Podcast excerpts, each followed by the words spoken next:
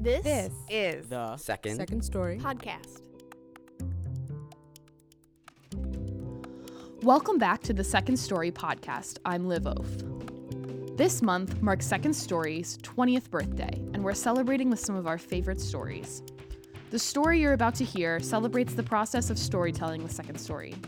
When we asked this teller about her process writing and performing, she said that the story started out as something very different from what it became, transforming from being about cooking to about her family relationships to about memory, about how we choose to remember and tell our stories.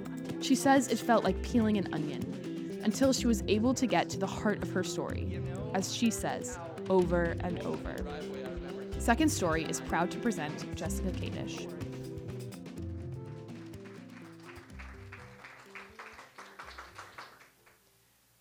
Jess, are you awake? My dad was on the phone calling from home, a plane ride away. Hi, Dad. I think so. This had been our routine for the last few weeks. Good. Did you sleep? I guess so. Cold February sun spilled across the bed. And what does this morning feel like? Uh, it must have been nearing 11, the morning light already starting to shift to afternoon angles. Did I miss my first class? I squinted, trying to see through the ceaseless fuzz of my mind's static. I couldn't even remember what day it was. It feels like my tongue was a cotton ball in my mouth, swelling and blocking my throat. It feels like. He realized that I wasn't going to be able to finish the sentence. That's okay, Jess. It's time to get up. This seemed impossible. I can't. Jess, you can. But my face burned. I hated feeling so helpless. I know. You're not used to this. You've always wanted to do everything all by yourself, but it's okay to need help. He tried again. It's time to get up now, Jess. My legs were sandbags. I can't. On the count of three. Ready? You just have to go on three. That's all. One. Something clicks in my brain. Two. I throw off the covers. Three. My feet touch the floor. Okay, okay, I'm up. I'll call you later. Good. Good. You did it. As a baby, I'd taken my first steps with my dad's help. At 20, leveled by depression, I needed him again. Until that winter, I'd been in constant motion since the day I was born. We couldn't just hold you like a normal baby, my mom would say. We'd have to have you facing out and walk around the room with you, bouncing you always. More than a few seconds of sitting still, and you'd lose it. As I got older, my constant need to go, go, go intertwined seamlessly with the other thing that most deeply defines my sense of self being good at stuff. I started reading at four, and in second grade, I'd sit in the hallway of Spring Street School in Shrewsbury, Massachusetts, with an Alpha Smart machine during class, writing my first stories. I started working as an actor at 14, blowing off a month's worth of freshman year math for 10 a.m. performances of A Christmas Carol at the local professional theater, still passing my tests as though I'd never left the room. Junior year, I shot my first major film the same month as my SATs and AP exams, driving back and forth between being on set in Boston at night and filling in Scantron sheets with a number two pencil in the suburbs in the morning, nailing everything. Nailing everything was my MO. And my consistent competence led to an arrogance I didn't even realize I had. I didn't speak about it openly, of course. I didn't just walk around saying, I'm good at stuff. I mean, girls can't just talk openly about being good at stuff, am I right? but I knew. And it wasn't just arrogance, it was it, it was joy. I loved it. It was is the core of how I see myself. A smart person who does things well. But not with depression. A single paragraph took days to write. The 10 minute walk to campus, an hour. My dad knew what that was like. One Saturday morning when I was 12, my mom called my younger sister Rachel and me into the living room. Girls, we need to talk. This was a voice I hadn't heard before. Not a you're in trouble voice, a something is wrong voice. Rachel and I sat tentatively on the edge of the red couch, our muscles mirroring the tension we sensed in her body. Mom, what's going on? Where's Dad? Girls. She took a deep breath, a wave of energy coming over her that I couldn't name at the time, but that I now recognize as the conscious adult effort to hold it together for the kids. Dad lost his job. 10 year old Rachel immediately begins to sob. Will we starve? No, sweetie, but things will be different. She was right. My dad had also never stopped moving or achieving. Straight from high school to college, graduating early with honors, right into graduate school, then marrying my mom and having kids. The oldest Jewish son accomplishing everything he set his mind to, making his parents so proud. But now, all of a sudden, dad was home all the time. And he wasn't working, but he was cooking. See, up to this point, neither of my parents had been particularly enthusiastic about or skilled at cooking. They both worked, so they both made food.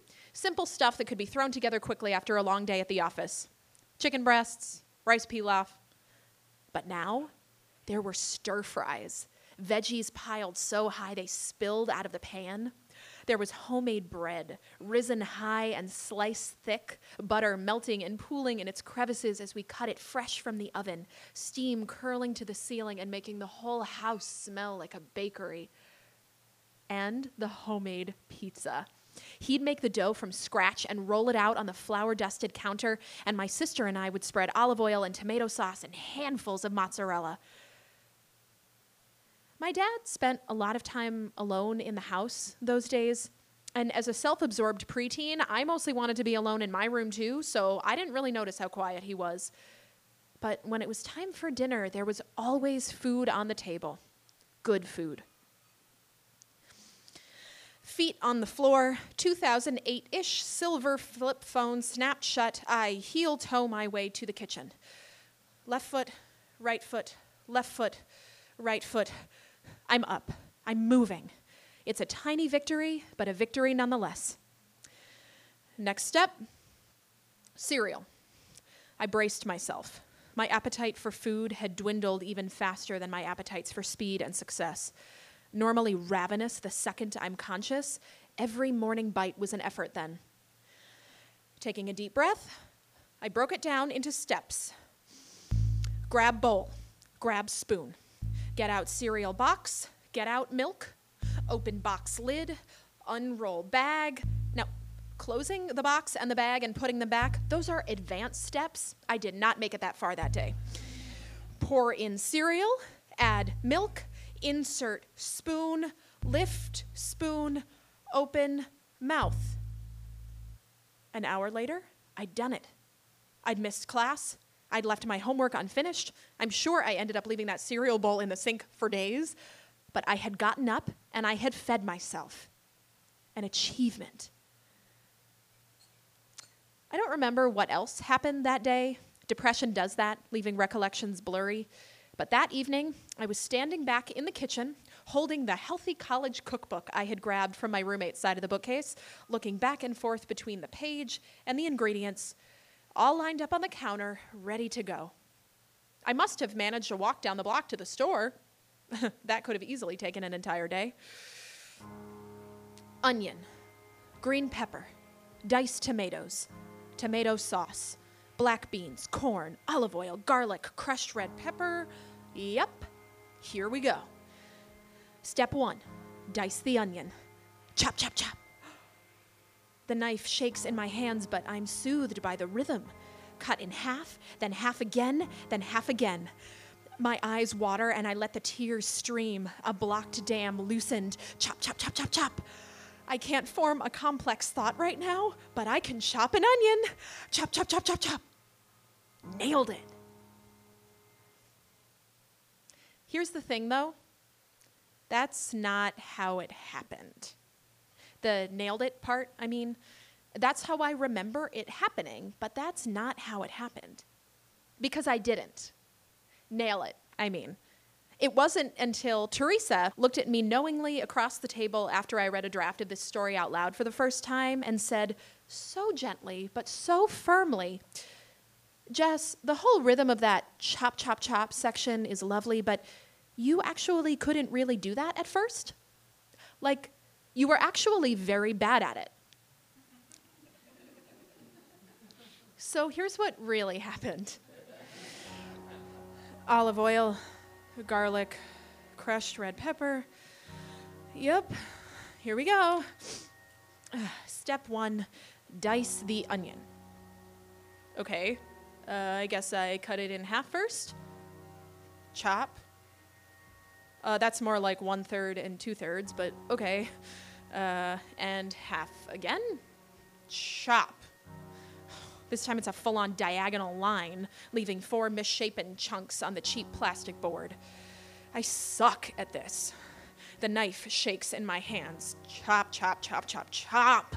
Uneven pieces fly everywhere, some as big as a quarter, others as small as a hangnail.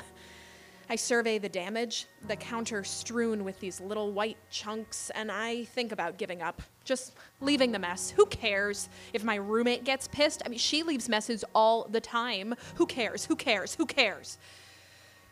I repeat that out loud as I stare at the mess. Who cares?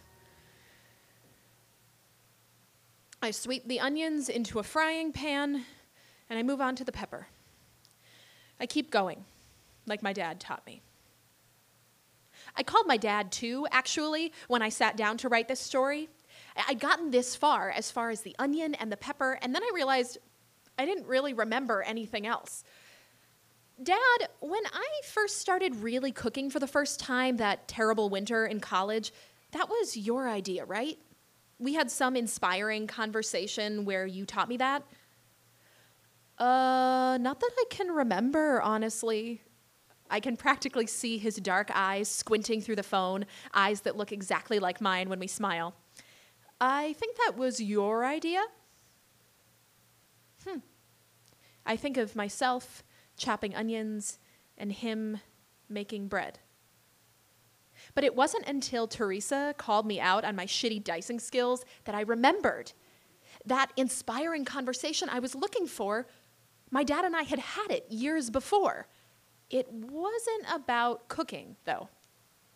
Two years prior to the winter of my discontented onion chopping, I'd tested into my first college calculus class, which was just a little harder than what I could handle. Unwilling to admit that I needed to drop down a level, I'd stuck with it, barely passing, and only then because I'd made friends who helped me with the homework in exchange for snacks. My face burning with shame, I called my dad to tell him about a D on a test. And he shocked me. That's good, Jess. Maybe the lesson here is to learn to own being bad at something. I remember the revelation that came then. I can suck at things and the world will not end. Of course, this revelation faded until I'd forgotten it, my brain weaving my neurons into a tapestry of remembered success. Hangnail onion mess became perfectly diced excellence in hindsight.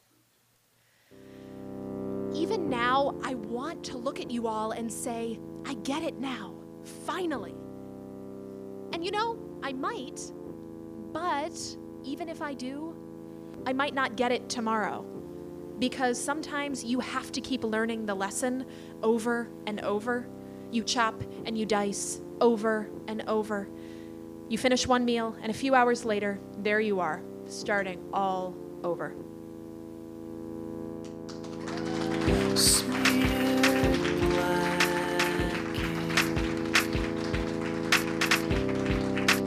Palms are sweaty,